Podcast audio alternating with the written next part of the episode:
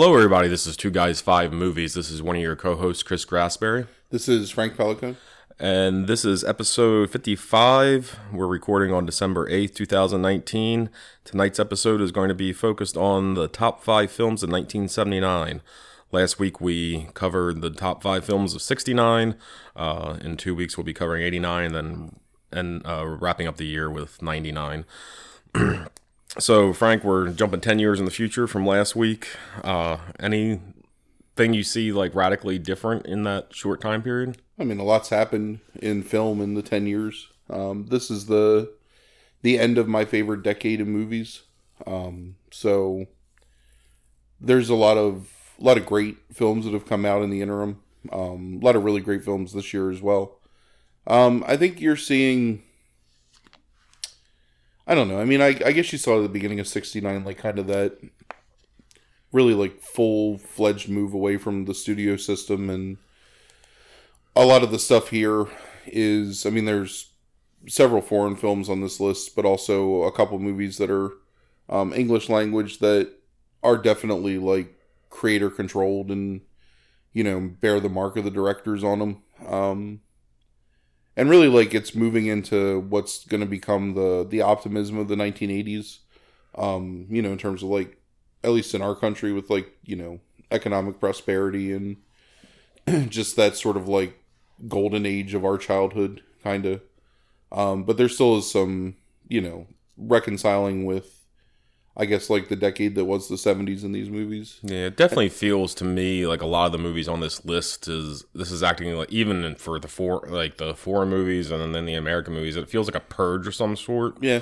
Like they're purging their past and moving into a different era. finally getting far enough away from some pretty traumatic events at least in a well three of the movies really four of the movies For the maybe. movies, yeah. um where it's far enough away where someone can have like a more objective eye as to those events um and there's a couple of them where like we don't necessarily like as american viewers especially at our age don't have the same connection to those events i think that maybe at the time people would have in their respective countries but um i think it's they're still pretty powerful um, and there's a lot of stuff that came out this year. There's some stuff that you know didn't go on the list that has similar feels. Like what? Um, it's a movie called Hardcore that I like a lot from this year. It's a George C. Scott movie about a man trying to rescue his daughter from like Mhm. basically like being like enslaved in pornography. Um, that's really rough, very very bleak movie. Um, Mad Max is this year. Um, a couple other things like uh, Vengeance is Mine, which we went over in the Psychopaths, which is one of my favorite like, I know, like hard boiled serial killer style movies. Um, the Warriors is this year, which is another look at like, I guess like, kind of almost like the antithesis of like the flower power movement in a lot of ways. Like, but instead of being like peace and love, it's violence and domination by those different groups. Um, and then there's a couple of like movies from seminal directors that came out. Um, Tess, Roman Polanski's movie is this year, and Tess is a, a pretty great movie. Um, and Manhattan is this year, which is one of my favorite Woody Allen movies. Right. Um, really difficult for me to put Woody Allen on any list just because, like, I don't know that I ever want to. even though I love some of his movies, like quite a bit, um, I, it's it's hard for me to watch them anymore just because of like how awful a person Woody Allen became, like over the past twenty years. Um, and then a couple other small movies like Murder by Decree is this year, and um, Being There is this year, and they're both both good. Oh, movies. being being there seventy nine. Yeah. Really? And you didn't put being there. No, I, I'm not, I'm not as big a fan. I mean, oh, that's I like- right. That was me and Chuck, right? Yeah, I, I, I like of being there, but it's Yeah. not doesn't have the same. I don't know Okay. charm, I guess, as it does. I think I just like lump you in sometimes with like my things I like. Yeah, I mean, I, I I don't dislike being there. I think being there's a good movie, but I like all five of these movies, and probably like five of the other movies I already said would have gone on the list above being there. Right. Um, I actually I struggled with um both Tess and the Warriors putting them on the list just because I like those movies so much, especially the Warriors. And I, I don't know that you can call the Warriors like underrated or like a hidden gem because I think everyone from at least our age like knows the Warriors pretty well. But I think that the Warriors, while it's like a kind of like a cult, almost like pulp style movie. I think it's, I think it's much greater than what people give it credit for sometimes, and I I think it's a pretty important movie.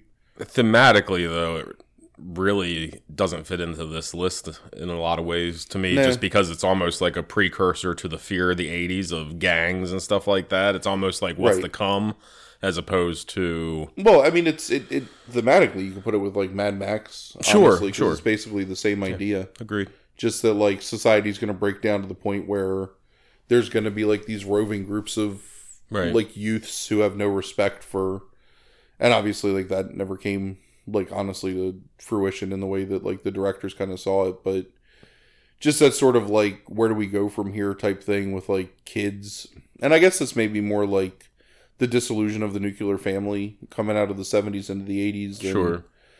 the idea of like the latchkey kid which is like pretty soon like maybe around this time or soon after where um kids who were taking care of themselves and basically raising themselves Right. because it was so expensive to live in this country that Yeah. every member of the family had to work so that kids were home by themselves and Yeah, it's hard for me to put myself in that perspective, but I, I mean, I guess I can see it. But I mean, uh, us being of that generation of latchkey kids, MTV generation, it's just it's it's a silly notion to me. So like when I Right. look back on some of those movies that deal with those themes, it's just kind of stupid to me. well because who could have foreseen cable television and video games you know being the things that, Sure. that raised us basically now my my mom was home um until i was a young teenager i guess when my brother went to school she got a job in the school system um so my mom was home with me like most of the time when i got home like in my formative years yeah. um but still like she was busy and i would go and Sure. play nintendo for an hour or two or, Yeah, and, and I got dropped off at my grandmother's, but my grandmother, you know, like a kind of typical depression era, you know, woman, like spent the days doing stuff around the house and cleaning and you know doing it just always had Yeah. something to do, cooking all day. So I was left with the Fall Guy and Right. you know Price is Right and Press Your Luck and like you know the blocks of television, Yeah. like the game shows and so yeah, like I mean. Um, but yeah, so it always seems, yeah, you're right. I mean, who could have anticipated? And then Nintendo and all that stuff. Right. Who could have anticipated that we would have had something to raise us other than gang leaders, I guess. But it's still just, a, it feels dumb to me. Yeah.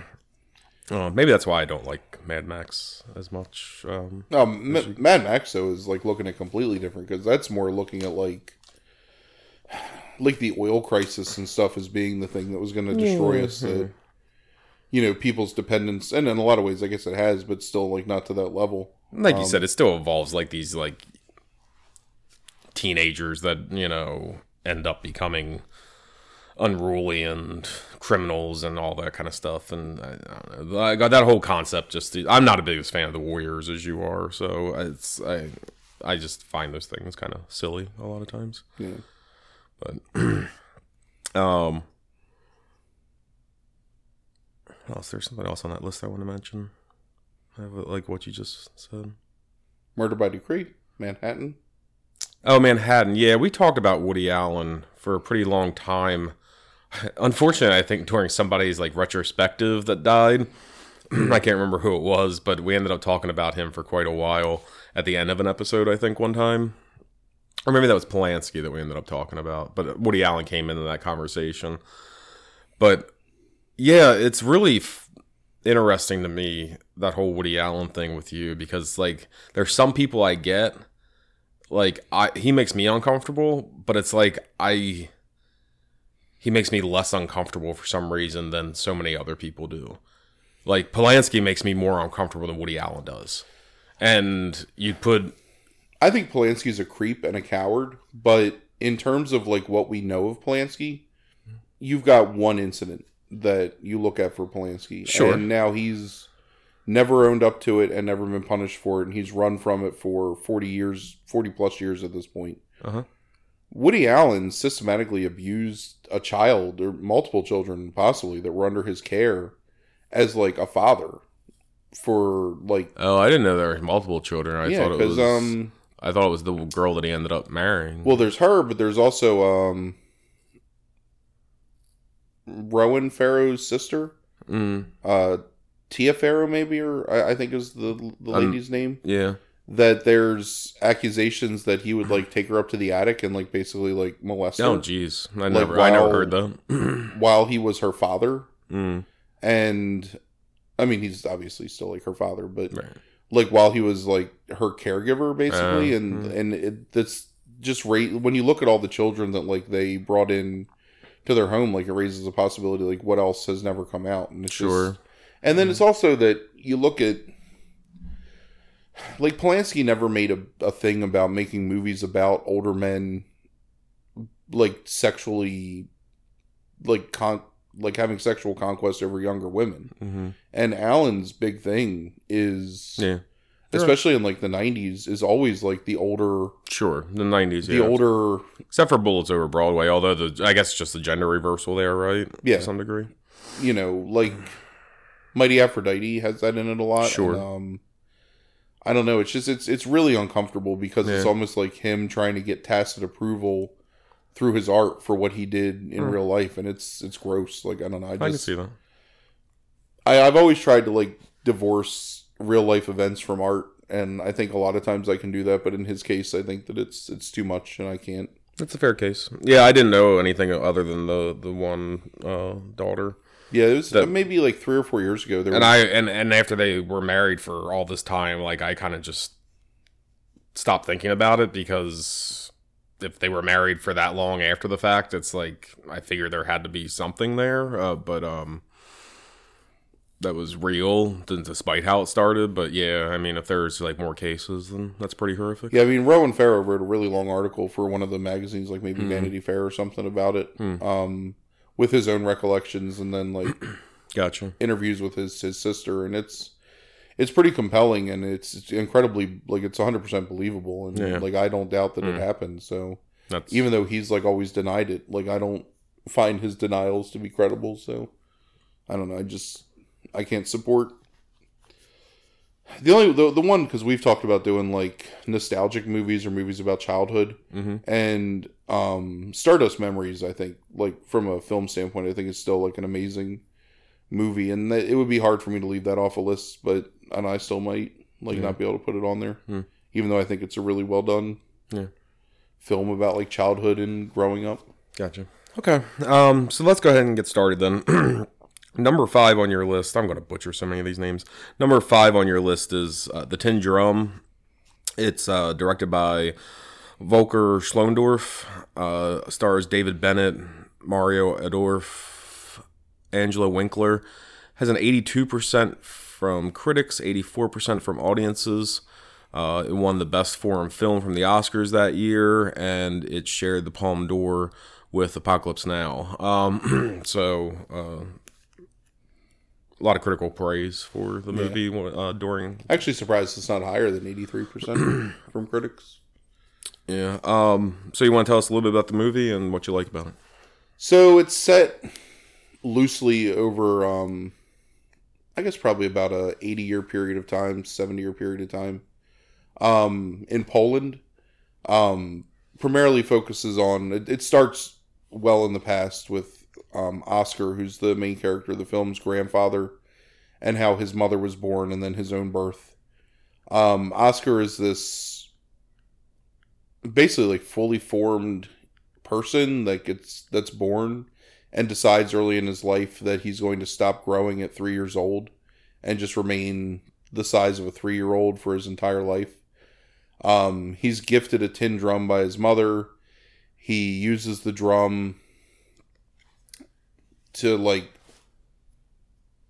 punctuate like the beats of his drum to punctuate things that he finds to be disagreeable or unjust. Um, the movie takes place over like the pre-occupation by the Nazis through Nazi occupation and then invasion and then post-war after the Americans come in and kind of like liberate Poland um Americans and the Russians because I guess it's the Russians towards the end the Russian army that is liberating his town specifically um until he finally decides that he's going to grow up uh, he's gonna like start growing again, which is like the last fifteen minutes of the movie. Um, it's a beautifully shot film, and I think it's the reason why I've I've always held it in really high regard. Um, I love the way it looks. Uh, Schlöndorff has this amazing eye for scene and setting, and just the way that he can film interiors and make them like warm and inviting, and also exteriors feel like expansive and um kind of a confusing film in terms of like what you're supposed to take from it. Um, I think that the one downfall and the reason why it's not higher on the list because when we first made the list, like I I knew Tin Drum was 79 and I knew it was going to be on my list, and I I really thought like prior to watching it again that it would be number one, um, or one or two, um, but watching it this time, and I I literally just watched this movie last night, uh, probably for the fourth time ever, like in total. Um, I don't know that it does enough to explain the symbolism of what it's trying to show you. And my guess for what's happening in this movie is that it's somehow, if not a condemnation, at least an examination of the cultural and social mindset of the Polish people as they were like basically being like invaded by the Nazi party and the fact that Oscar is a collaborator in a lot of ways, I think is a condemnation of that. So there's a couple scenes in the movie where Oscar, uh, there's a bunch of scenes in the movie where Oscar is really upset and he bangs on his drum, and then one of his things is that if he screams, it causes glass to shatter, and he mostly does that when he's upset about things that are directly affecting him. And there's a couple of times where things negatively affect people around him where he could use those abilities to like if not stop an event from happening at least like bring light to its happening but he just stands there and watches and lets it happen. And so i'm wondering if it isn't more like the ideas about this generation of people whose development was like kind of retarded by war you know and their unwillingness to like raise their voices against oppression or the actual like you know because there's a lot of people that are like Nazi sympathizers in his town.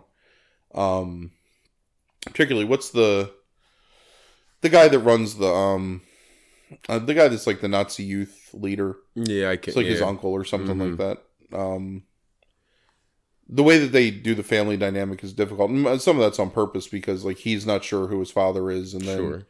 that's kind of like um juxtaposed with later a child is born to like a young woman and it might be his but it might also be his father's or the guy that may be his father or identifies as his father Identifies his father because it's not. We find out at some point that's that guy's not really his father. do you think that's ever fully I'm pretty sure. Yeah, there's a scene in it where it's like I knew at one point, like yeah, it's like it's definitely See, I- this one. but I, I i I so he's an unreliable narrator anyway Sure. And i often think that like those kind of things that you find out are only because it's what he wants it to be and not necessarily that it's true i don't know that you ever know I don't know, but I, I don't believe that. I, from the voiceover, the the voiceover is for for some a kid who like rarely like talks and certainly not that eloquently. This is like far in the future. It's like I think he has enough distance at that point, the way he speaks of things to under to, to some degree So- understand. again like I, I i think that goes with what i think this movie's about i think it's i think the voiceover is him in the future trying to reconcile what he did to make it seem like he wasn't as bad as he was like it's not as bad Mm. for him to have like you know because first opportunity he goes off and basically joins like the nazi circus as an entertainer Yeah. and that's what saves him from you know war basically is like wearing like a like an ss officer uniform and performing with like other little people Hmm. you know because he's a dwarf at the that's what he says he's decided to be a dwarf for the rest of his life Hmm. um and that he'll teach his own son how to do that as well like how to stop growing Mhm. if he decides he doesn't want to grow anymore and i, I it, it, again like i don't know i mean aside from like the basic history of you know world war ii and understanding that poland was invaded and occupied Um, I don't know enough about that history or like Poland in general to like know for sure, but there has to be some like condemnation of this generation of people who refuse to like stand up and sacrifice themselves to fight against that oppression who are just willing to kind of go along with it. That's really interesting because it's it's it's totally totally not what contemporary American reviews like if they ever got into what they thought this movie was about. And I've had a really hard time with this movie because of the exact reasons you've mentioned about we've talked about it a lot offline about how I felt like I just didn't get this movie. Like I think it's a marvel in terms of direction Yeah. and cinematography and I think it's captivating. I mean, like it made me watch it. What was it? Two hours and forty minutes in like two sittings, which is really good for me. And it's like I, I thought it was really interesting and intriguing, but it's like at the end of it, it's like I don't know what the hell this movie was about. And um, reading the reviews, I don't think a lot of the people that were hailing it as this incredible movie really understood what it was about either because they purposefully never mention anything about the meaning or the subtext of this movie or they talk a lot about how it's the rejection of uh war and like going back to like a childlike innocence. And i think that is way off. I don't know what this movie's about but i i'm pretty i'm pretty sure that that's off. So Like, Oscar is not innocent at all. no. And Oscar, like, I, I think maybe the first mistake in viewing this movie is if you view it with Oscar as the protagonist, because he's not. He's the main character, but he's not a sympathetic character, and he's also not a good person. no You know, and there's like, there's a, a lot of scenes early on where where Oscar's trying to, even at a very early age, and it's it's kind of uncomfortable to watch because the um, uh, David Bennent or whatever his name is that plays Oscar was only 11 years old when he filmed this movie, so he's like legitimately just a kid sure. filming this movie where he tries to insert himself into sexual situations. Yeah. Like watching um his dad like rub his mom's like boobs while they're Mhm. singing and then trying to climb under his grandmother's skirt to go back into the womb and um making his aunt read him about an orgy and um yeah uh well, and then there's later scenes with him performing cunnilingus and Right, like you know all these other things, which I think actually got it banned in the U.S. for a while. For no they removed that scene oh, is that what happened? yeah it was Well, banned Uh, Oklahoma, right? Right. There's like a case in Oklahoma where it got banned initially because it, they called it Yeah, it child was- pornography. yeah oklahoma and then they tried to like arrest some guy for renting it Right. um Good. so Good old I- Reagan years. I I think that looking at him as an as a protagonist, like I guess maybe you could read it as like a condemnation of war, but he never even condemns war or violence himself. Sure. Well, I mean, uh, Ebert calls the Oscar character. He says that he thinks the movie. And one of those points is he thinks the movie's compromised. Um, that Oscar himself is compromised in his rejection of the world's evil by his own behavior as the most spiteful, egocentric, cold, and calculating character in all the film outside of Hitler. Right. That's not wrong. Right. And you look at like the end of the movie when the um they're down in the basement and um Alfred is who's been like the guy that could possibly be his father at one Mhm. point has been a decent person for most of the movie. Like he's not a bad person and they tell him to take off his Nazi party pin as the Russians are like Mhm. breaking into their house to come down and get him so he doesn't get killed. And Oscar puts him in a position where he has to like where the pin kills him. Like he stabs it into his hand and then Mhm. like he puts it in his mouth to try and hide it and ends up swallowing this pin and then gets shot and killed for it. And Oscar pretends like he's upset by it, but ultimately he just wants to move back with Maria, like the girl that he thinks that might have fathered his son right. and Kurt or whatever the little kid is called. Mm. And it's at the the funeral for Alfred where he's getting buried in like produce boxes or whatever, like they're nailed together. Where now, like, oh well, now I'm going to grow up. Like now, you know, it's my time to grow up. And then that's when he gets hit in the head with the rock and falls into the, you know, whatever into the grave. and I think there there's got to be again like not knowing enough about like Polish society at the time and like especially post war and there's got to be some kind of like symbolism there with like this generation that begat another generation that's just as bad if not worse than them. Because like yeah, yeah is, and you say Alfred's like I don't I, your comments about Woody Allen is what I think of Alfred to some degree. Like that that that is not a good like he's he's he's good up until the point that like well, right, like that that whole thing with the young girl that he ends up yeah, possibly he, fathering a child with, yeah, or he, he beds her when she's. I mean, she's sixteen, I think. Right. Yeah. In the context of which which is different times, and I get that, like you know, but it's like it it, it still wasn't loving. No, it's just yeah. you know, I don't. know, It's whatever. Yeah. Um, convenience or necessity, or I don't yeah, know. Yeah. Right. But his wife is dead at that point. Sure. It's a terrible time, and he's able to, in some ways, like kind of save her yeah. But Oscar's incredibly self-serving, and I don't know. It's just a terrible character. I mean, they're sitting there dancing on top of the pillboxes like right before D-Day. Sure. And like watching a group of nuns get murdered by the yeah. Nazis and then just kind of like Yeah, it doesn't celebrate. seem like there's a moral compass necessarily to that character because he does use the drums early on when the Nazis are marching to he starts drumming to break their rhythm. Mm-hmm.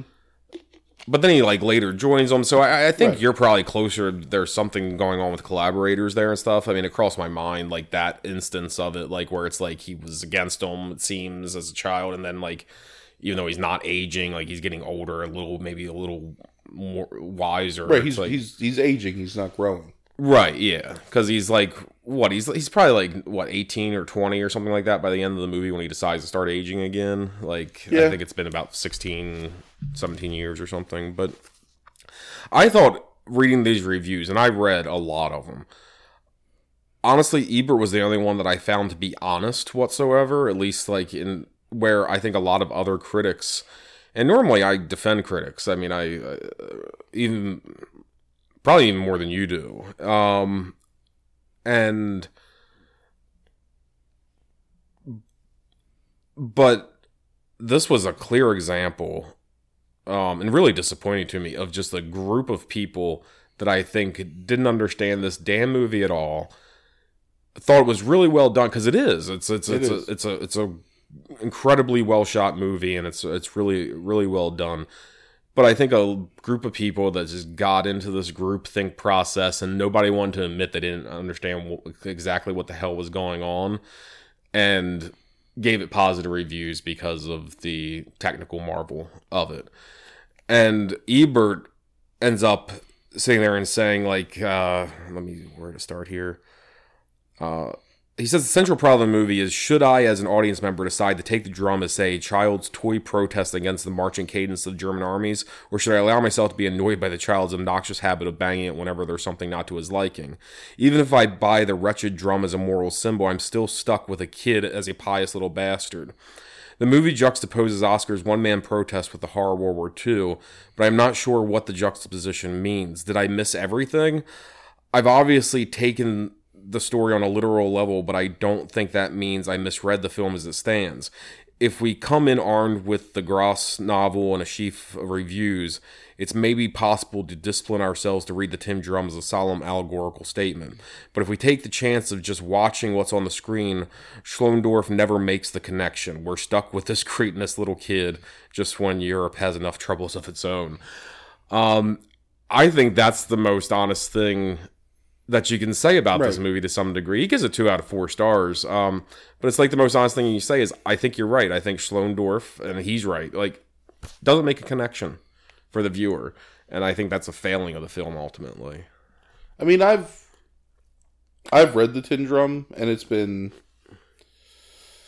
fourteen or fifteen years since I read it, and it's it's more apparent in the book that he's not someone that you're supposed to like hmm. and that he represents a class rather than just being a person. Um, and trying to distill like I, I think it's like a five or six hundred page book into like two and a half hours is always going to be difficult. Sure. I I think I think you're supposed to dislike Oscar, and I think the fact that he's a child predisposes most people to want to like him Mm-hmm. and look at him as being like some kind of hero or symbol of like I don't know whatever like whatever like a desire to remain innocent. Right. He doesn't want to remain innocent. He just wants to. He doesn't want to. He doesn't ever want to grow into responsibility. Right. So it's not about like because he wants to lose his innocence. He's always trying to like Sure. like like have sex with people and hmm you know uses his whatever. But you know that shrill glass shattering voice is never used to good purpose. I, it's just there. There's a lot about him that's detestable, and I think that. I, I, I wish I knew more about the time period so I could make like better connections than what I'm like just the guesses that I'm making. I, uh, but I'll, I'll be honest. I, your yours is your analysis is more cogent than almost any analysis I read from an American reviewer in 1979. Well, because people look at it and like you you get these images that are amazing, like these scenes that are Sure. amazing. Yeah. You know, and there's so many of them back to back. Like there's never a moment in that movie where you're not being presented with something that's interesting to look at. Right. And that's the beauty of the movie and that's one of the reasons why I love the movie because like even for being like kind of a muddled mess in terms of its like like allegorical import or whatever Mhm. you're still like continuously compelled to watch that movie through Sure, and like there's times where it makes you laugh Sure. and there's times where it makes you cringe Right. and i still think that it's like really powerful and really well shot and i think it's a really important movie i'm just not sure that like anyone anymore can really understand like the full like import of it or if it even knew it itself you know Yeah. beyond just like wanting to try and adapt this like hugely important novel Mm, to the screen Sure. Sure. so Yeah. there's a lot of scenes in it that remind me a lot of like early Bergman or like mid mid Bergman. I, mean, I guess that'd be late Bergman. Like there's a lot of stuff that reminds me of um and we talked about this a little offline. Like it reminds me of Fanny and Alexander in some Mhm. scenes. It reminds me of like scenes from a marriage at certain points. Um and I, I I like that a lot and I think it's there's a lot of talent in Schlöndorff in terms of like you know his ability to film that stuff. I just yeah Yeah, it- absolutely. Oh, absolutely. Like he's it's it's like I said, it's I this is a captivating movie to watch. I just don't know what's there. Like Yeah. or if there's much there. Uh, Yeah, it's it's it's hard to discuss, and that's why it's not higher on the list. Even though originally, like when we talked about this, I was like, "Oh, Tin Drum's going to be number one," sure. but um, it's not. Like I think the four movies that come after it are much, Yeah. if not quote unquote better movies, they're at least more understandable and more, I don't know, like relatable. Right. Right. Okay. So let's go ahead and move on to number four on the list. Number four is a movie that we've actually already talked about. If you wanted to go back to September of 2018, episode seven, uh, we did the top five alien movies. Uh, and by alien, just movies involving aliens. It wasn't just the alien movies. But we, we discussed Alien, the original Alien by Ridley Scott, starring Sigourney Weaver, Tom Skerritt, Veronica Cartwright, Harry Dean Stanton, John Hurt, and Ian Holm. What a hell of a cast right, that cast is! Like, amazing. yeah, it has a 97 from critics on Rotten Tomatoes and a 94 percent from audiences. Um, this was, I think, number one, right? On if I, I didn't go back to look at that, I'm pretty sure it was sure. number one on Yeah. your um, top five alien movies list. Uh, but did you want to go ahead and maybe just kind of, if you can, recap like what you like about it so much? Sure. Um, I mean, it's it's the quintessential man versus nature and space movie. Um, you know, the crew of the Nostromo is out. They respond to a, or they they find the wreckage of a spaceship. Um, and they take aboard some things they find there, and it turns out that it's a parasitic species, the xenomorph that infects and then kills them one by one until finally, like you know, Sigourney Weaver's character triumphs over it. Um, that's a very like whatever Yeah. base description, but I think most people have probably seen Alien or at least understand what Alien is. Um, I think this, I think this movie is really important because it's a move enough away from kind of like the stodgy view of like science fiction I mean, science fiction was really popular, like especially in like the fifties and sixties, but even up through the seventies, there's a lot of science fiction that is pretty well regarded. Um, and Alien is a perfect blending of like the science portion of science fiction with like the horror portion of what it would actually be like to encounter an alien species that's completely different than a human. You know, like there's even though the alien has like humanoid characteristics, it's the xenomorph is so different and so unknowable because you can't talk to it, you can't reason with it. Right. You know, you can't even like defeat it by natural methods because it's got ways to like counteract whatever. I mean, it's honestly, in my opinion, like of all the movie monsters, um, I think it's probably the most perfect movie monster like ever. Um, and a lot of that goes with with H.R. Giger's original um character sketch sketches and conceptualization of what the alien was going to be. Um, but also just the way that Scott films it, um, like this thing that just can kind of be still and like unseeable. You know, I mean, there's a scene early on in Alien, eh, not early on, probably about not obviously not early on, but like two thirds, halfway to two thirds of the way through the movie, where they go into um, I can't remember who dies there. It might be Skerritt's character's death. Um, and when you pan into the shot, like once you see it, like the alien's just kind of hanging there, Mm-hmm. like among like these cables and stuff. But it's like the first time you see the movie, like you can't recognize that it's there because it's really like you haven't seen it like in full yet. So it's I don't know. There's just Yeah. so much so much perfect about it. I mean, from a personal standpoint, um, Alien was one of the movies that I was kind of like obsessed with as a kid. Uh, that franchise, Alien and Aliens. Um, I love the idea of the alien. I read comic books like Dark, Dark Horse did a series of comics about aliens, and I was just like like in love with the design and in love with the character. And I think it's it's I I think it's a perfect horror movie and a perfect science fiction movie, at least for me, because it doesn't bog you down too much in the minutia of like how they're in space or why this thing exists, but it gives you enough where you understand it, and then I mean, through like brilliant performances by the entire cast and just the set design and the way that Scott like directs it to feel like so claustrophobic that it's just really like uh, a pretty perfect, pretty perfect movie. Yeah. Uh, so, yeah, we talked about the top five sci-fi films of the '70s. Um, you can go back in the archives like three or four months ago, I think it Yeah. was. Um, sometime like August, probably, and. You purposely didn't include this, I think, on your list Right, 'cause because we had already talked about we had it. already talked about it.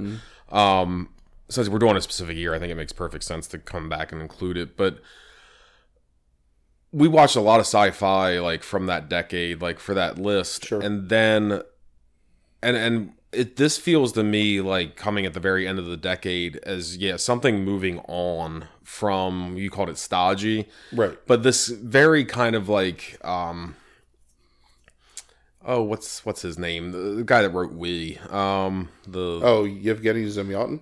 Yes, like like the way that like that is described, like that world, like that kind of like uh everything's glass and white and Right. like that's how sci-fi felt to me from like the 50s and 60s and even into the 70s a lot. And this is dark, it's grimy, people have dirt on their face and it doesn't look like, you know, makeup like you know, it looks like these people are live in this place. Right, because they're just blue collar workers that are out Sure. there like doing a job. right for this corporation or whatever and it's like and and it feels like what we just know is sci-fi now a lot of times Yeah, and and it, it feels like it's moving really quickly beyond like it's moving way past that yeah i don't know what other word i would use but i guess stodgy's fine but like that clean it's the boring utopian view of like what Yeah. we're going to right. achieve through science. sure it's One of the reasons why I like um Silent Running so much too, which is like whatever five years prior to this. mm-hmm. Um, because the further, the more advanced we get, the more the corporations are just going to take advantage of that advancement to like Yeah. further, just enslave you as a person and like mm. you know i mean look out for their own benefit Right. you know and so i don't know like i i yeah i i think that alien is like a good culmination of like the 1970s just in terms of like the horror aspect of it and the idea of like man versus nature but also man like for as technologically advanced as they are like you can't be saved by technology and Yeah. there's still certain things that are always going to be like greater than you and um you know just again like the art direction of it like i think Yeah. it's a beautiful movie Yeah, uh, this when we did this originally, this was before actually because it's in our first like. Well, we started doing them in early 2018. You broke your leg, and then we just ended up having to go redo episodes because I Yeah. didn't know what the hell I was doing in terms of recording back then. So uh, we ended up talking, I think, about this movie twice, honestly, and uh, for the two different recordings. But I didn't watch it because back then I wasn't watching all the movies. Like Right. that didn't start till probably like episode like eight or nine. Even- Right after this, probably is when I started making sure like, oh shit, I gotta watch all these if I haven't seen them, you know. And so this is the first time I've seen it in twenty years, probably watching it this time. And um, yeah, it's much, it's better than I had. It's, it's much better than it was in my head like watching it again. Like it is a really well paced horror movie. Like for the horror aspect of it, it's really well paced and it has a good slow build for that horror aspect of it. it's also a really interesting counterpoint to star wars at the time Sure. in the sense that like the way they film the interior of the Nostromo is pretty similar to a lot of ways that like an interior of like a rebel ship would be or whatever. Mhm. But to your point, like much more lived in. Like Yeah. this isn't just a world where a fantasy, you know, because that's what Star Wars is. Star Wars is fantasy, even though it's science Mhm. fiction. Sure. This is like this is what functionally maybe things would be like if you were living in space for a long period of time. hmm And I don't know. I mean, I think that I don't know anyone who hasn't seen Alien, but I think if you haven't seen Alien, like watching it for the first time, you'll be really like, Yeah, I think anything you look at in the past 20 years in terms of sci-fi that has ships in it like is like taking Alien as inspiration on how that ship's going to look. yeah, I, in terms of like the inter- internally and stuff like that. Like certainly like the the really popular things like Firefly and like you know that kind of stuff is certainly taken on. You know, it's it's not quite as dark, obviously, but it's not a horror. right. I mean, even stuff like movies like seminal movies that people consider you look like 2001. You know, everything there is like perfect, and Mhm. even though and look, that's like some of my favorite space shit ever. What Kubrick does with that movie, it is. It's just like. Yeah. here's the humanity be or here's like the reality behind like living in space Sure. and then the fact that it's like these tight corridors and like service whatever Mm-hmm. Ducks and Yeah. you know like this thing this living like organism like infecting it kind of like you know and hunting these people it's Yeah, and I know you haven't gotten that far into it, but uh, another really good example is uh, The Expanse, which, if you like sci-fi and you're not watching The Expanse, like that starts up again next week. Like it's on all on Amazon, so definitely watch that. But they do a really good job of having different like types of ships where it's like things are very clean at times, and usually is if it's like a Earth ship or if it's a, like a Mars ship, it's very clean in a lot of ways. But like when you get to the Belt and the Belters and their ships, it feels very much like these ships, like the uh, you know the Nostromo and stuff like that. You know, it's like um. So yeah, I mean, I think like most sci-fi like Yeah. that takes place in space is some has been influenced by this movie. Yeah, it's it's it's it's a fantastic movie Yeah, and like a good movie. always interesting and always worth watching Yeah. Um. Okay. So, number three on your list is Apocalypse Now, directed by Francis Ford Coppola. Stars Martin Sheen, Marlon Brando, Robert Duvall, Frederick Forrest, Sam Bottoms, Laurence Fishburne, Larry Fishburne back then.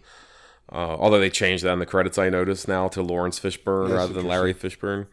It has a 98% from critics on Rotten Tomatoes and 94% from audiences.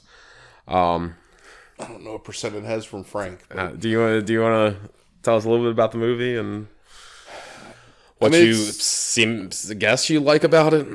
Look, there's a lot I love about this movie. I mean, it's it's a it's an adaptation of Joseph Conrad's Heart of Darkness, like transposing the setting from like 19th century Congo to the Vietnam War, basically. Um, Sheen plays a um, what is he, a colonel or a captain or whatever? Captain. um, disaffected and unable to return to society, who's like requested another tour in Vietnam, who's um, picked to go on a secret mission to go and assassinate um, this colonel who's sort of gone off the grid and kind of like integrated himself with the natives in Cambodia and is viewed as a threat now. Colonel Kurtz is played by Marlon Brando. So the majority of the movie, 90% of the movie, is the journey of um, Martin Sheen and a group of, you know, U or P boat operators that are kind of picked to like lead him down the river to get to Kurtz to assassinate Kurtz. so it's a series of Long Seri- vignettes. series yeah that's that that's a good way to put it. Long vignettes of like different things they encounter. Um the horrors of war um the weird almost i don't know counterintuitive need for people to try and superimpose things from home onto this setting where they don't necessarily work um, surfing and music and just the trappings of normal society that are taking place in this world that's completely separate from what Mhm. we view as normal society. Um, good look at the psychological and like real like impact that being in that environment has on people. Um, you know, both in terms of like their their own perception and their mental stability and just their their life in general because there's a lot of you know like they they kill these characters basically they're sacrificed to you know to this mission where they don't even know what the mission is until they're so far down the river that it's impossible to come back Right. um we both watched uh final cut which Right. is the third version of Right, the 40th, Now 40th anniversary edition. um kind of a trimmed down version of Redux which came out in the mid 2000s 2001. yeah i guess that's true the early 2000s uh, which was a long version including like cut footage from the original theatrical release. Yeah. this movie is amazingly shot. It's got some really fantastic set pieces some really great performances you know um i don't know the actor's name. The guy that plays chef is great in it. That's Frederick Forrest, I believe. um you know fishburne who's only in like the first half of the movie is really good. Um all, all of the guys on the p boat Yeah. are really good. Um pretty iconic performance by robert duvall as a, um the captain of a or the commander of um an airborne regiment that's more interested in the idea of like surfing. Yeah. um whatever that river is Yeah. um That's so much earlier in the movie than I remembered it being. Even Yeah, though I've seen I've seen this movie like a dozen times, and it still uh, shocks me how early in the movie that is. It's basically the beginning of the movie. It's like once it's the first thing and a half. Thirty minutes of the movie, right? Yeah, Once he gets out of um Yeah. wherever he is, right. And hold up and Shanghai, not yeah. Shanghai, um, wherever I can't remember. So, again, Brando is brilliant in it. Right. Dennis Hopper, like they're, they're Yeah. the small performances. Sheen's performance is he's more or less like a cipher through a lot of the movie. I mean, he's just like this guy who's just trying to get through and get his job done, and it's very seldom when he like. It's actually kind of shocking when he's like spurred into action, where he has to like force them to keep going yeah, and force them to do what you know their mission is to do. But you know, I love the smell of napalm in the morning. Reminds me of Victory. There's Sure. li- lines like that, and the Ride of the Valkyries playing as they go and like attack this village. yeah. Kurtz's lines, the Brando lines, are a lot of them are famous. Yeah, Like, the there's stuff from Hopper, like where he's talking to um, Sheen's character when as he's like captured and when he first gets to Kurtz's compound. Um, the way that Coppola films the jungle and the river is just beautiful. I mean, there's a lot of like really great juxtaposition of like the destruction of war with like just the beauty and grandeur of nature. Um I I don't so one of the things they include in this version is I guess what's called like the French the French plantation scene. Right. Um which is this this group of like French colonialists that have kind of just been living in Vietnam um for 70 years I guess their family's been there Mhm. and they've more or less like they have their their servants and their you know they're all trained and they've just defended this plantation from attacks and kind of like live this isolationist lifestyle and this this appeal that you know maybe instead of continuing with the mission they can just stop there and like live with these people and maybe have like a decent like semblance of like a real life because it's very very they have very proper manners. It's very um civilized in the way that they live while still like being you know these hardened combatants that are like experienced jungle fighters.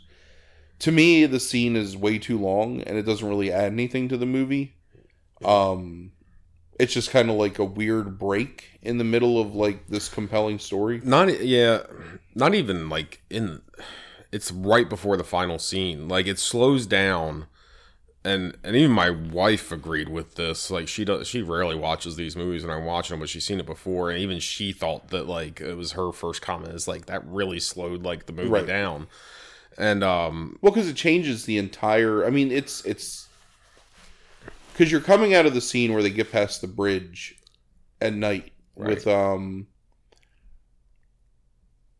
Aren't you in charge? And the guy with the mortar, like Right, you know, I mean, it's it's a, a really tense and well done, sure, almost like hellish yeah, scene. absolutely, And then they're on the river again for what, like ten minutes, and then all of a sudden they're at this place. yeah, And in the movie, the original version of the film, they move into Cambodia where Kurtz is at that point, and then it's like you have the them going and whatever, like getting to the compound, yeah, um, the the assault by the natives, and then the death of Yeah. um, uh, Chief and chef. no Chef Chef dies. It's Chief. It's, Oh, Chief Chief di- Chief dies right before they get there. That's no, he dies before the plantation. No, that's what I'm saying. In the oh, original Oh, I see. In the original version, okay, that sorry. happens. Sorry, I- he dies, and then it moves from his death into them getting to the compound. Right, you're right. Whereas here, he dies. Then the plantation. They want to bury, Yeah. or they want to bring his body in, yeah, and then you have this 25 minute segment that just kind of like stops everything that's happening to that point, and it kind of like undercuts the importance of his death in a lot of ways, or at least like pulls that impact back a little bit, maybe, which I don't like because I think that it like is more natural of a flow for him to die and then to go into like that final act. Let me. I agree with you. It needs to be cut. Like it doesn't need to be there whatsoever. Conceptually, I'm going to defend the scene for a second by saying, "Here's what I'm going. I'm going to imagine what I think Coppola's thinking is these two characters that you've grown to appreciate and respect. A young kid who's like you know horrific, just got like a uh, audio recording, like cassette recording of his like mother talking to him, ends up dying. One of the greatest scenes in the movie, too, by the way, in my opinion. Yeah, and then Chief, like you know, who seemingly might end up killing Willard, and then gets a spear through him, Right. and still tries to kill Willard, um, even when he's like dying, like tries to pull Willard's head into the spear that's like sticking out through his chest. So you have this tense scene where these two characters that you like, kind of that, that, you, that you've grown to like, die. They want to bury him and show him respect. They find this place, and I think Coppola is looking at it uh like uh Ulysses and the Lotus Eaters where it's this like it's this temptation to stay like they, like now that like these two people have died like Willard has this possibility of he could just settle so there's a woman that is husband's dead Right. and like there's and know, he's civ- already and right, there's he- he's already stated he never wants to go back to the United States. There's Right. nothing for him right in civilization. He wants to stay in Vietnam. sure but this would allow him to stay in vietnam Right. you know there's there but there's the the semblance of society they're all kind of crazed like he is Right. she obviously is probably like an opium i don't know if she's an addict but she's certainly someone who you know They're but all they opium eaters. Sure. And it's like I think the idea is that this gives him, especially the way he films it with like almost like I think it's probably like Vaseline maybe or something on on the lens at times. Like it seems like where it's this real dreamy, like kind of like hazy like thing where it's like right, right when he's getting ready to have sex with her. And it's like I think that the idea there is that he could live kind of in this fugue state eating opium and having a relationship and you know all with all these kind of broken people and just stay there and be stationary and not continue on and not suffer any more death not get anybody else killed. And it's this kind of temptation right before he goes to fulfill the act and get everybody else killed as well probably. Right. um maybe even himself and I think the idea is it's supposed to be that moment of reflection where he could be tempted to stay and he chooses to go on anyway.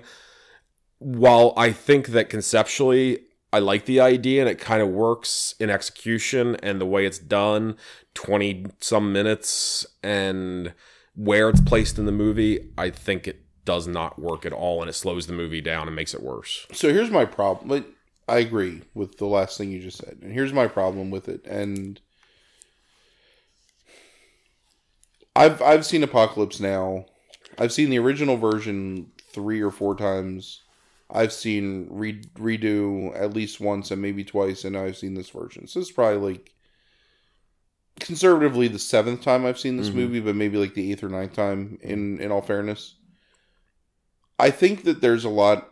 I, I think a lot of like when you get beyond just how visually impressive the movie is, and it's look, it is.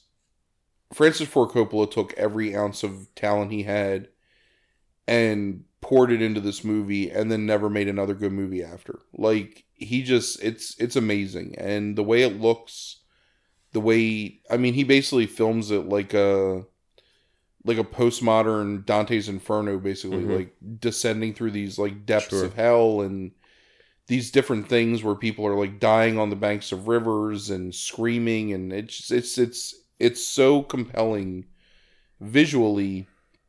I think it's intellectually lazy in a lot of ways because number one i don't know to me the central question of apocalypse now is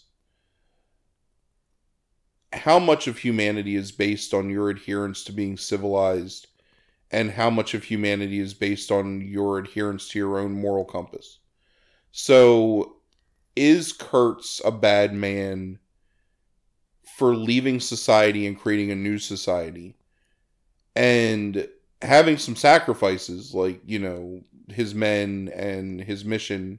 So, like, a li- literal sacrifice of people's lives and the, um, more idealistic sacrifice of like his connection with you know whatever like the united states and his right, the ideas of like duty and honor mission, and right. allegiance to the country. abandoning that Sure. to become his own man Right. so does that make him bad is willard bad because or is he like how do you estimate willard from being a guy who is using the ideas of duty and honor to further his own purpose, which is to immerse himself more in this country that he never wants to leave. Mm.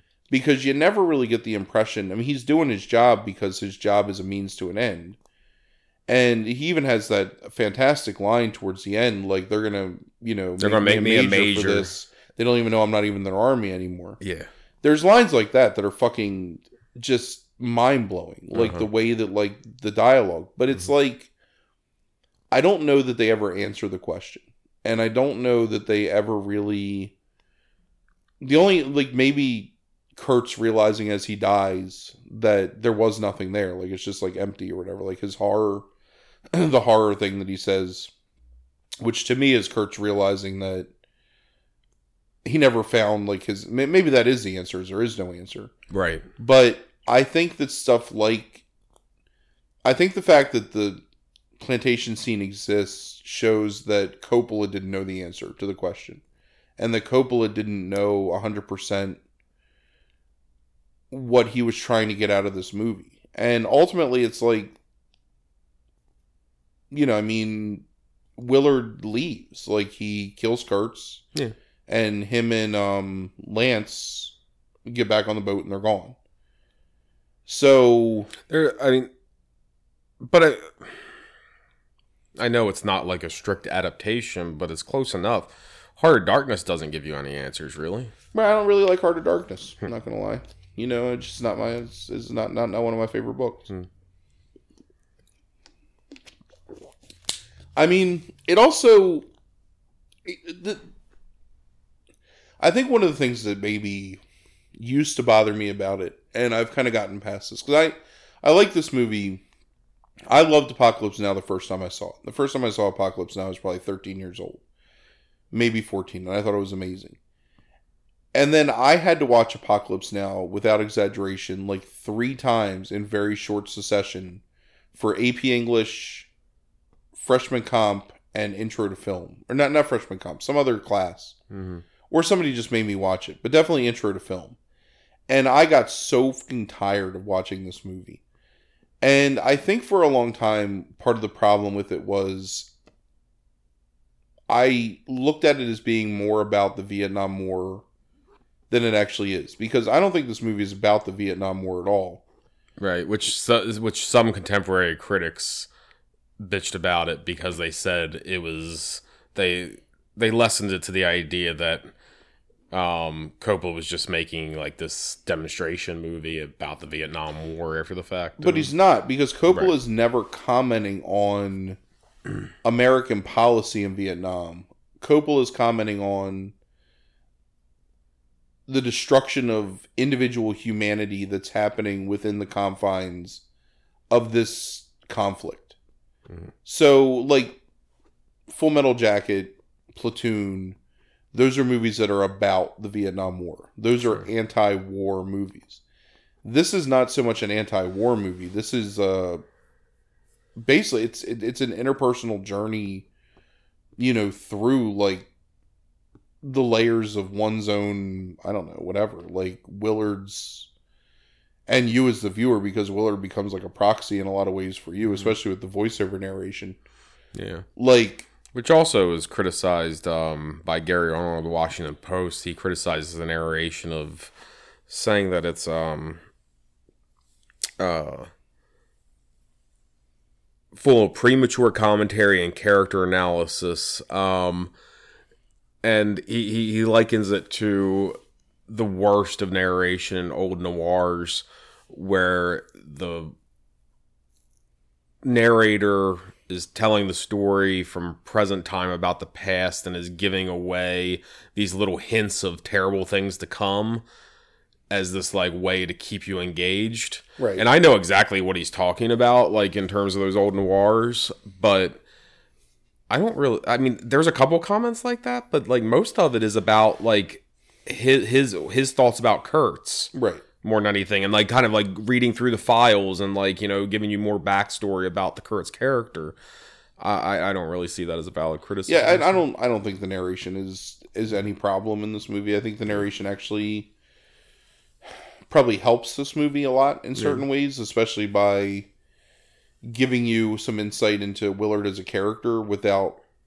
Sheen having to like sure you know do those things Yeah. on screen or whatever. Like, Sure. and, and right because willard's a broken man like he's not like talking to people that Right. much like i mean he's a guy like- that but you can see he's still thinking is you know drunkenly like doing tai chi. You know, right right a day before he's sent out into the jungle to murder this guy who's Yeah. like a American hero in a lot of ways. uh-huh. It's just I, I don't know that I don't know if Coppola ever quite gets all the way there, I guess. I don't know how else to say it. And like I, I think it's a brilliant movie. I think it's one of the most important American films easily of like the latter half of the 20th century and maybe like ever. Um I just I don't know. I think it's just a little flawed, and I think that this version specifically because it drops that scene, just like Yeah. like you've got like this nice like flow, and it's just this big like dam in the middle of like this flow. Yeah, I agree. I, I don't really care for the USO scene much either. I would rather have the USO scene, and then with like the trading gasoline to like fuck the Mhm. Playboy models. Yeah. because to me that them abandoning their humanity to become just like objects to be used by these men as a means to an end hmm plays far more into the ideas I agree with that. that this movie's building Sure. rather than this Yeah. oasis kind of in the middle of the jungle that's like their temptation to stay Sure. which i don't think plays into I agree with that. I, I honestly like the original version the best. Right. The original version is the cleanest way I think to watch this movie, Sure. and it's the it gives it the most import. And maybe had I have watched just the original version, because seriously, and you you, you know this just from us being friends for a long time. Like I fucking hated this movie. Like hated this movie. Right. for a long Frank Frank and I have kind of bickered about this movie for close to probably 15 or Oh, it's 16 like twenty years. 20 it's like um where you, the the way you were a little bit more eloquent this time the way you used to describe it is yeah i like that shit when i was a pretentious 17 year old is Right, the way you I- used to describe it. I still kind of feel that way. I mean, I, I feel like it's kind of a pretentious movie. Yeah i could see and that. I, I think a lot of that so for some context so john milius who wrote this movie with coppola very pro-war Right. guy like he's very pro-military brilliant writer Mm-hmm. but fell out of favor in the 1980s as kind of like societal norms and like especially hollywood changed and went away from the idea that like they became much much more liberal and much more anti-war right and so his ideas and his mindset and he was very pro reagan and very like you know he kind of fell out of favor Mhm. and i think that like they use a term and this is like true and, and i'll reference this to like braveheart the whole warrior poet thing Mhm. that a man can be like this contain the dichotomy of like containing like this savagery where he can take another man's life but still appreciate like the delicate nature of like poetry sure. simultaneously or like still be this like educated you know philosopher and then stab you through the heart with a bayonet. Sure. And that there's not like some marcus aurelius right. Right yeah. that there's not a disconnect there that doesn't make sense. Hmm. I just think i think a lot of apocalypse now's failings thematically and narrative wise are overshadowed by the fact that it's one of the most amazingly filmed vittorio storaro's cinematography is brilliant coppola's direction is brilliant the way that they build these sets the set pieces the individual components are brilliant. I just don't know that the entire narrative weave is like. I think it just falls a little short, and it's really hard for me to explain why I feel that way. But it's so just, watching it this time which is the first time i watched in a long time now like probably since mid 2000s but because i think i watched it with my grandfather like on tnt or some shit like one night like so that was even probably edited down a little bit but it was the original version but uh, first watching it again when he comes out of the temple from killing kurtz and we talk I, I mentioned this to you the other week he puts down his machete and all of the followers put down their weapons. And it makes me wonder th- watching it this time is that coppola's final judgment on kurtz? Is the idea that when willard puts that weapon down they put their weapons down is if it, it kurtz created this like they're all just followers they're all just basically like sheep that will go along with like you know willard puts his sword down they put their weapons down like they're they're just followers right. that if Kurtz was a it was Kurtz, it was the the horror inside of Kurtz. It was like you know what he was is what created that situation, and that the individual, because of maybe their greatness, in some ways can have ripple effects because of their influence, like and create terrible situations. Right. But that people that that men that are men and women that are good, like you know, and are great, can have maybe like similar, like you know, rep- is, is the implication to that maybe? I I don't know. Like it's just a thought that crossed my mind for the first time ever watching it, and I wonder if that's maybe Coppola's final judgment. maybe but like one of my problems with that as being the answer to it is that and I understand it's it's it's just the theme and like the set piece and not honestly the adaptation of the original source material but like why are these like indigenous people why are these natives following them anyway I mean I don't, I don't know. like why this like the great white hope comes in right. yeah. and they just do whatever he wants because why? Because he's like a white guy. I mean, it's Yeah. like it's so I don't know, so like tone deaf in that respect in terms of like I don't know. I understand that like that's the the premise of Heart of Yeah. Darkness anyway. And it's like the premise here and like I, I try not to like get too bogged down in that stuff, but it's still just kind of like like that Yeah. scene, it's like so he murdered your god and now he's your god because he's just like the white guy that came in on the Right. boat like that's i don't know it just like a, a lot of that stuff like again and like leading up to that point just kind of falls flat to me and Yeah, it's something they never even attempt to explain.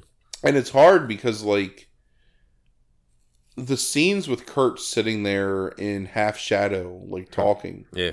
especially the scene where it's like just the yellow of the fire is on half of his face and the Mhm. rest of his face is black and he's just sitting there and just mono like monologuing or giving his soliloquy or whatever it is is amazing like it Yeah. looks beautiful the performance is like impactful and it's just i just don't Mhm. know if like i don't know that i've ever gotten to the point where i feel like yeah like i really understand what's trying to be said here and it means something to me Hmm. you calling it a series of vignettes i think is the best way to put it and it's a brilliant series of vignettes Mhm.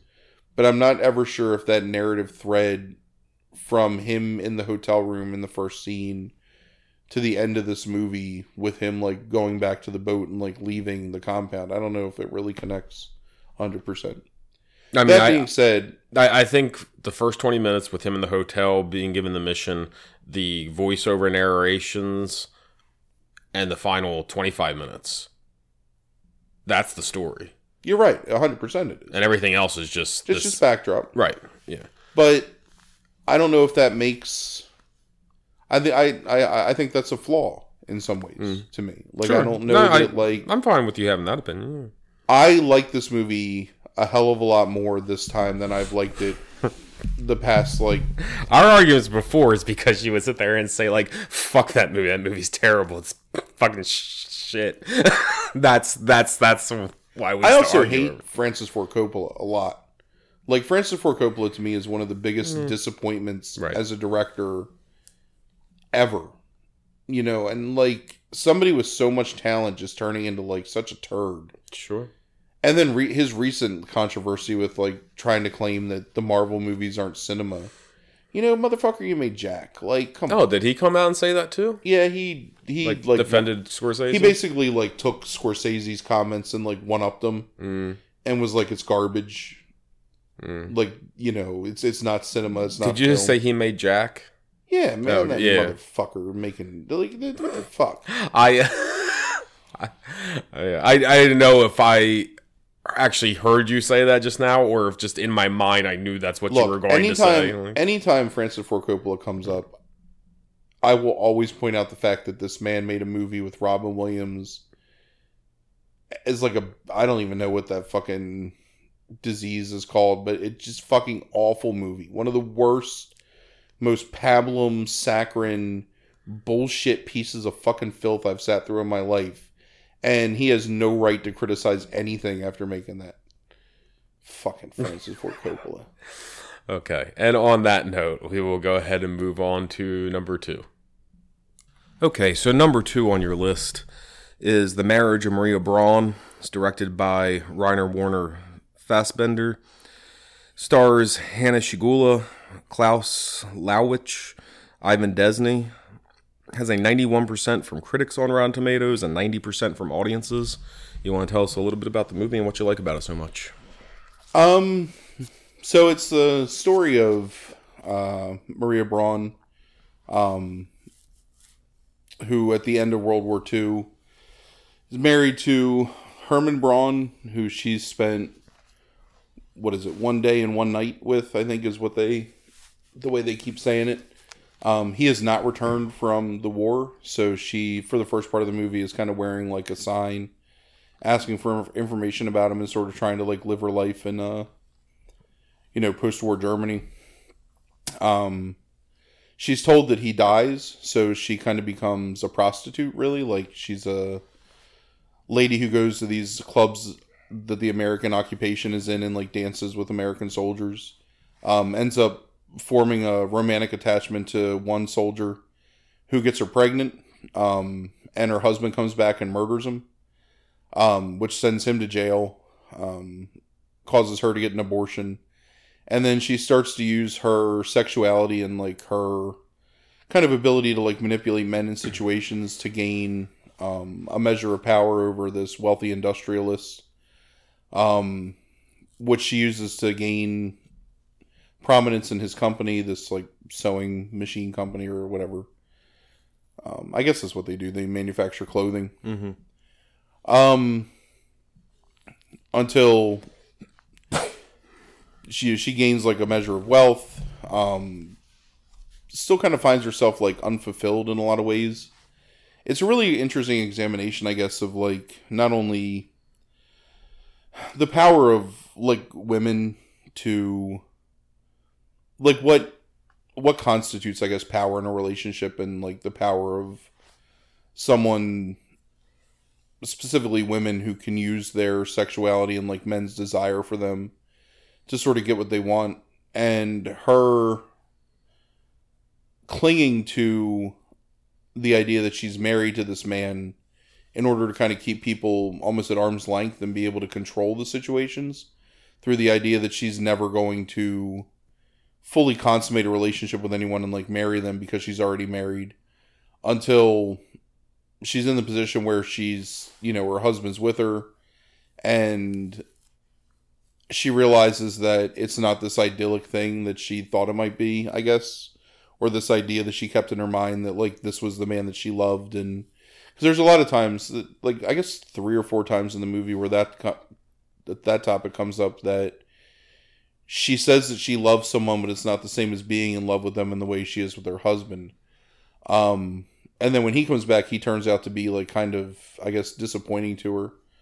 Um, in the sense that like he's willing to watch like the soccer match and just kind of sit there and except when he wants to have sex with her and you know and it's a it's her her performance in it is is really I think what drives the movie more than anything. And I, I really like Rainer Werner Fassbinder's like direction. Um, I think that he's a pretty amazing realist in terms of a director, like, but still is able to frame things in a way where there's symbolism to them. Like, there's early on, um, like early preoccupation, where it's stuff like cigarettes and dresses and whatnot is bottles of vodka. Those are the things that the currency that she's kind of selling herself for and there's a scene early where she manipulates her mother into doing what she wants with like packs of cigarettes.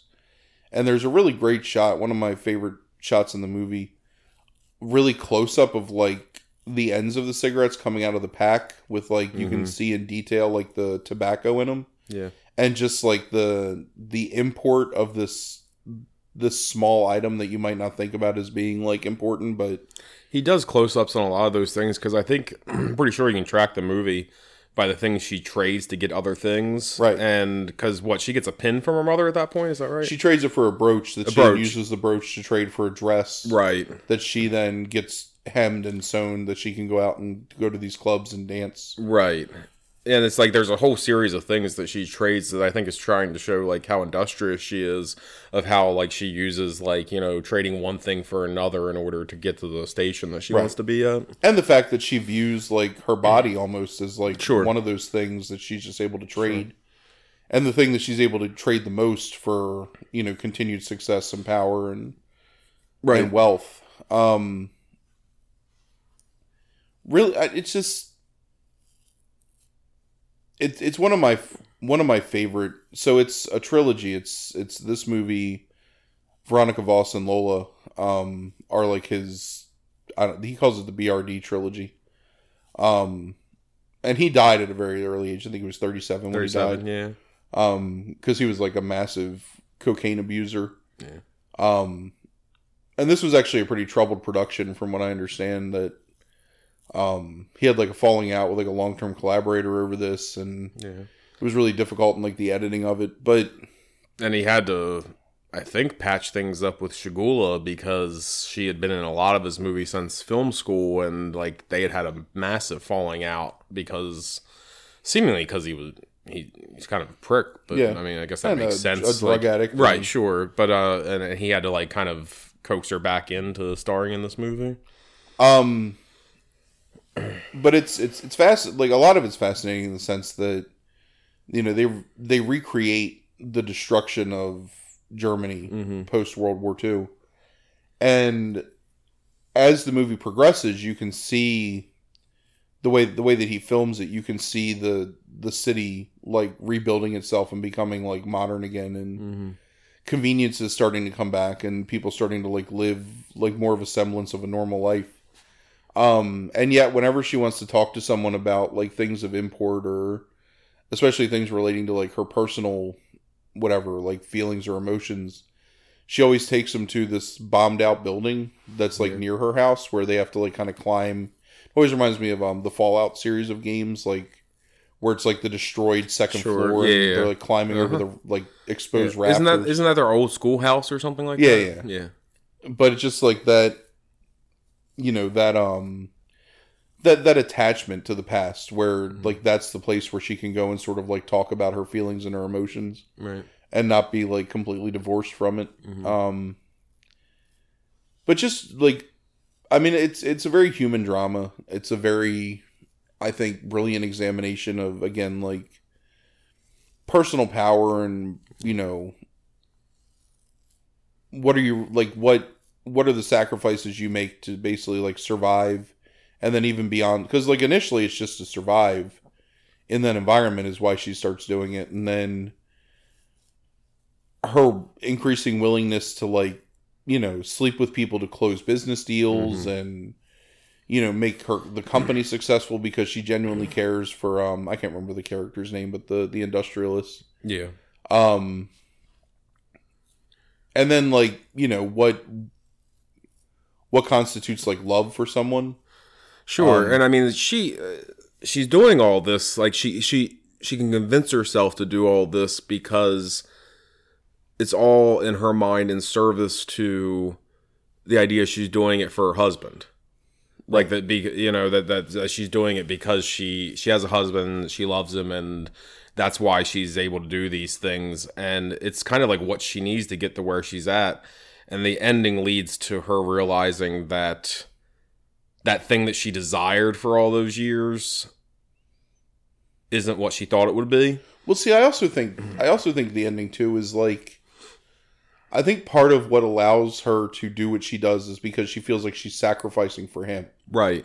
because she's the one that's like sacrificing all these things in deference to this love that they have and he sacrifices being with her in order for them to be like um the beneficiaries of the will for this industrialist when he dies Right.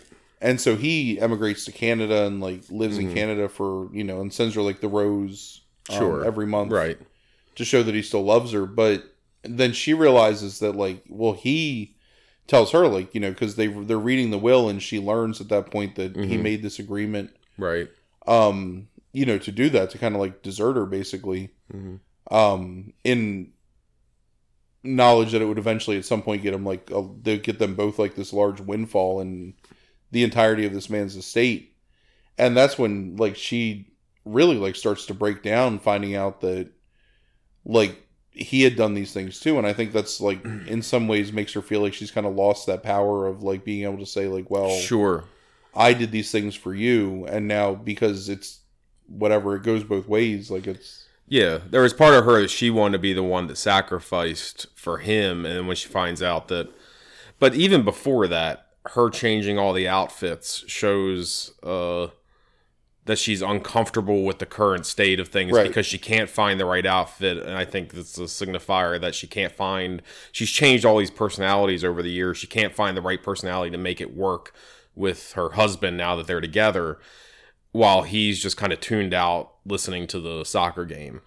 Um, so Yeah. yeah, I, I, I, it's it's a very interesting personal drama, and that's how I viewed it. I've read a number of critical essays that uh, people that are much more knowledgeable about German history than me.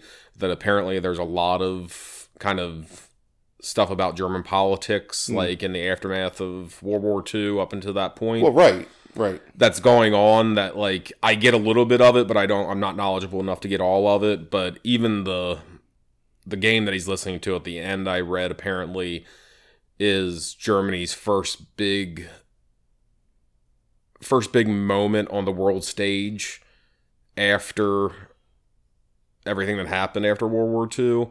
And it's supposed to be this kind of like Pyrrhic type thing, like because the very end is like all you hear is like you know Germany we win we win like or something like that as the house is exploded and Right. you know all that kind of stuff and I mean there's a lot of stuff too like so it's criticizing I guess like a lot of the and and you hear a lot in the radio like of the uh chancellor I guess is was it still a chancellor after World think War so, II? yeah. like the chancellor like um like speaking and uh like you know how he basically his I, I did notice that when I was watching is that how at first it's like you know uh, we're not going to be armed and then later it's like well we're not going to be armed but if we want to we could and Right. it's like this kind of changing rhetoric like this Weasley rhetoric over time Well, that was the thing is that they dismantled the German industrial complex post World War II. Like they took away all Sure. their power. sure Um, but their right to arm he's arguing like they're they still have the right to arm they've just chosen not to and i think that um i think like that kind of i i, I have a feeling that that kind of like a changing stance over time is also indicative of the way she changes herself in order to fit situations and stuff Right. like that and yeah, that's an interesting point. yeah, I mean, there, there's a lot of really good critical stuff that I read, but again, it's it's you have to know a lot about German history, and I mean- I, don't. When they're when she's first involved with the industrialists and he brings her into the negotiations with his accountant and the American firm to um, sell them these industrial sewing machines to allow them to kind of sort of like rebuild their business. It's her willingness to like basically sleep with the Americans that gets them Sure. and that's that's the thing is because the accountant is basically like well we can't afford to do this you know we're gonna have to walk away from this deal and she allows them to move forward with the deal even though he's not comfortable with how she did it um and it's it's it's interesting because i guess like maybe that is like what do you how much is too much to sacrifice you know in order to like kind of regain some of your whatever like former glory or former power Yeah. um, but yeah, really well shot, really beautiful film. Um, some really good like dialogue choices, like the scene where she is speaking when she first meets the industrialist on the train and they're speaking German and the American soldiers basically saying he's gonna fuck her and she tells him that she's gonna kick him in his balls and Yeah. then get him arrested and kind of like drives him off and it's sort of like that turning point where as Germans they're kind of regaining their autonomy away from like these Americans that mm-hmm. are have like occupied them. Right. Um, that's one of my maybe my favorite line of dialogue in the movie, and it's it's so stilted because of the way it's done. But she's being interviewed after Herman, her husband, um, kills the guy that she was sleeping with, Mhm. um, the American soldier, and she's trying to explain through an interpreter to why whatever he is like the MP that's like overseeing like the trial and inquisition or whatever Mhm. and trying to explain how there's different ways to express love Right. but he can only use one word for it so he doesn't understand Yeah. and him saying like so you loved one and you loved another it's the same thing and basically them saying like well you know your language doesn't even allow you to understand like how it can be different and it's yeah. really well done really good scene It is, and I, I read that those two German words, one is this kind of like, yeah, like almost like everlasting, romantic, spiritual kind of connection, where the other is this more like transient, right you know, type of love that goes beyond just sexual, but you know, is is not like the forever type thing. but yeah really um really powerful movie really Yeah, really well acted and Yeah, I had not seen this before, and it certainly, um, yeah, it certainly uh, affected me a lot. Like, I think there's a lot of depth here in terms of just just stuff with relationships and stuff like that. Even without getting into maybe some of the socio-political stuff that I don't Right. quite understand, I think that there's a lot going on here that's uh, worth examining. yeah Fassbinder's a pretty talented director and it's it's a shame that he died as early as he did um but he has some other really great movies like like Veronika Voss is really good and Lola's good and um Ali Fear Eats the Soul probably my favorite Fassbender movie and that's like earlier in the decade Yeah, I think if I rewatched it again, there's definitely stuff that I there's stuff I I want to rewatch it again at some point. There's stuff that I that I've forgotten already now, like different like scenes and different points of dialogue that I think are really important, not only to the movie but just generally. I think are kind of important thoughts, and um, yeah, I, I, yeah, I think the guy's really interesting. I'd be interested to watch a couple. It's more also of it's it's really interesting how he a lot of his is on Criterion. Is that right? Yeah he's got a lot of movies on Criterion. The the way that um I, I think the whole BRD trilogy is on Criterion. Ali Fear Eats the Soul is on Criterion definitely. There's a few others. One of the things too is that the way he films men caressing her, like Mm-hmm. in like post-coital, like when they're laying in bed, Mhm. and that he treats her body more like it's very objectified, but it's not objectifying her.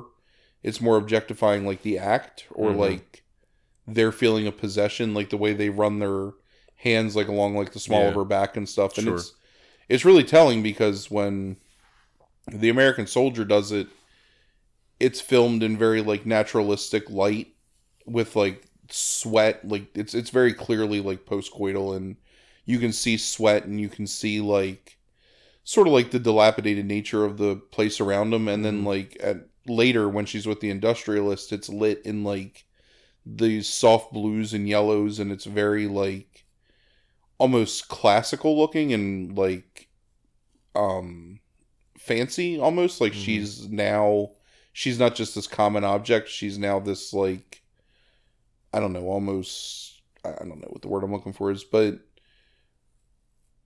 like she's actually increased the value of herself in some ways Right. just by um you know just by like the company that she's keeping Mm-hmm. um but it's really well done and like there's a lot of small things like that that he's like his he has a great eye for that kind of detail Yeah, absolutely. I agree. Yeah. All right. So number one on the list is uh, Stalker. It's directed by Andrei Tarkovsky. Stars Alexander Kaidanovsky, Alisa Freindlich, Nikolai Grinko, and Anatoly Solonitsyn. It has a 100% from critics on Rotten Tomatoes and 93% from audiences. We talked about this back in August during that episode I referenced earlier. It's episode 44, the top five 70 sci fi movies. It was number one on your list then. It's number one on this list. I think. I think I made the claim that it might be in my top 20 movies of all time. Um, so both of us, I think, really like this movie a lot. oh yeah And um, so you want to go ahead and just kind of recap a little bit? Um. Yeah. So again, like we we've talked about this pretty recently, but it's uh set in a. I don't I don't think post apocalyptic is the right way to put it, but like a alternate reality where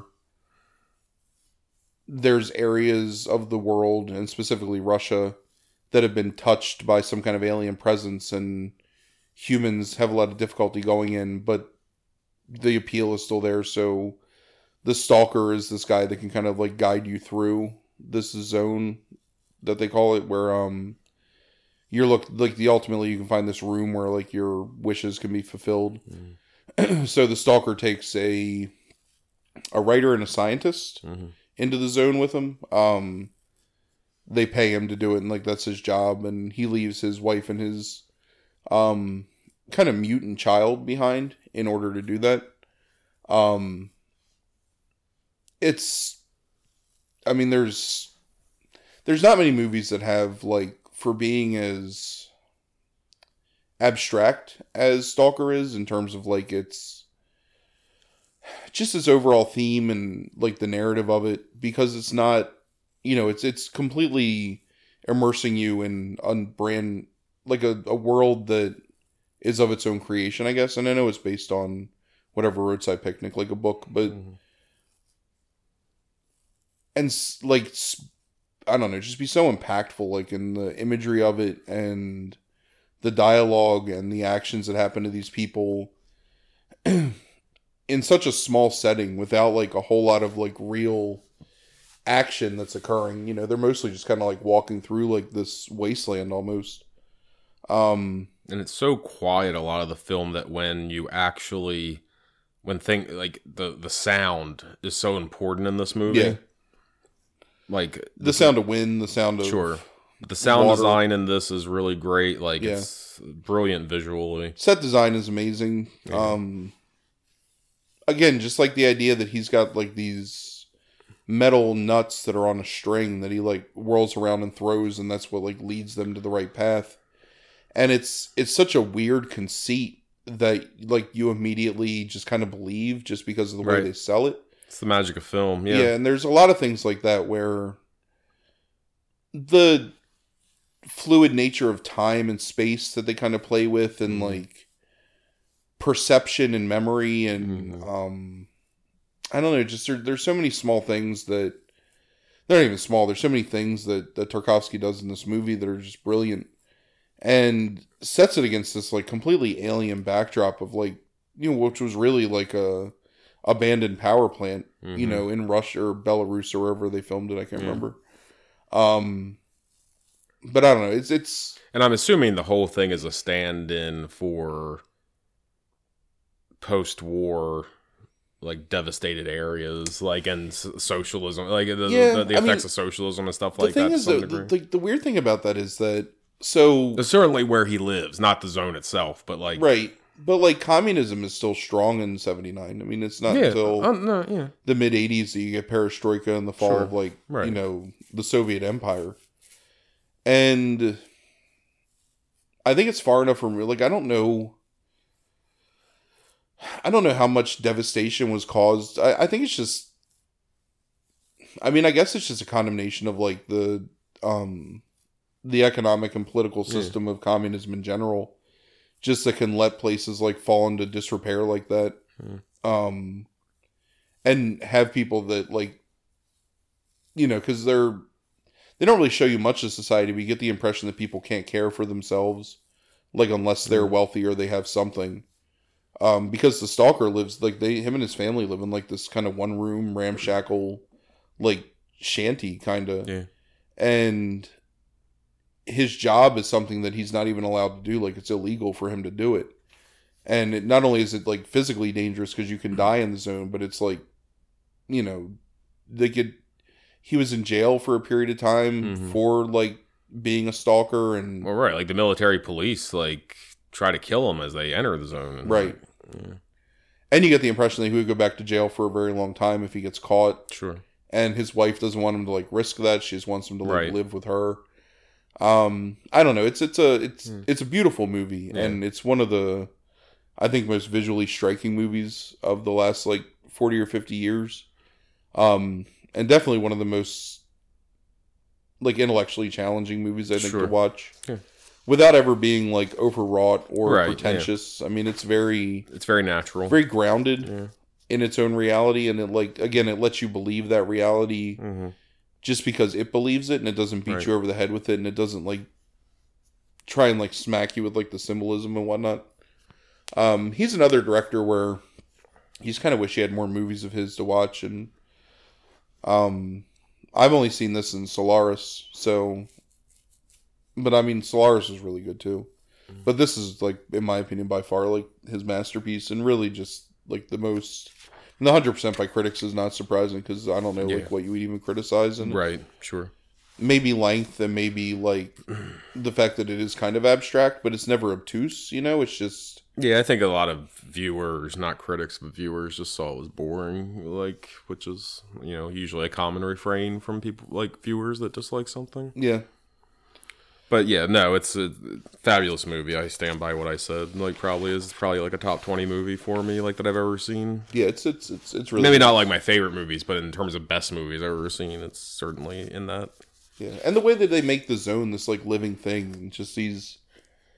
Like it, the the thing, and we we've talked about this a number of times on the podcast, but just like that, like the vague unease of like empty spaces, kind mm-hmm. of, and like something that's abandoned, and just the way that you shoot it, you know, and like I don't know, it's it's it, it's such like a living thing, like this area that they're in, that he infuses it with so much personality that it's basically like the fourth main character Yeah, of the film. sure. So. Yeah, I, I I find a lot of really. We talked about it a little bit one night a week or two ago, but it's like I find a lot of just really interesting connections between so many of these movies. Like so many of them dealing with the idea of like like devastation of like land or like city like you know so many of them dealing with like things after like the aftermath of war um or like the horrors that come from war. I mean, even to the point where there's the crossover between like the corporation in Alien and like the idea of the company in um, Apocalypse Now, which is a which is one of the few like direct references to um, Heart of Darkness, the idea of the company. Uh, but there's just like so much here, like in uh, that's going on about like you know stuff in terms of relationships and stuff like that. Like it's it's a really weird time, but it certainly yeah, it definitely feels like things are some somehow getting dealt with on some kind of psychic level. Right. And that's what's coming to the forefront here as we move like out of the decade of the 70s and like into the 80s, which is a totally different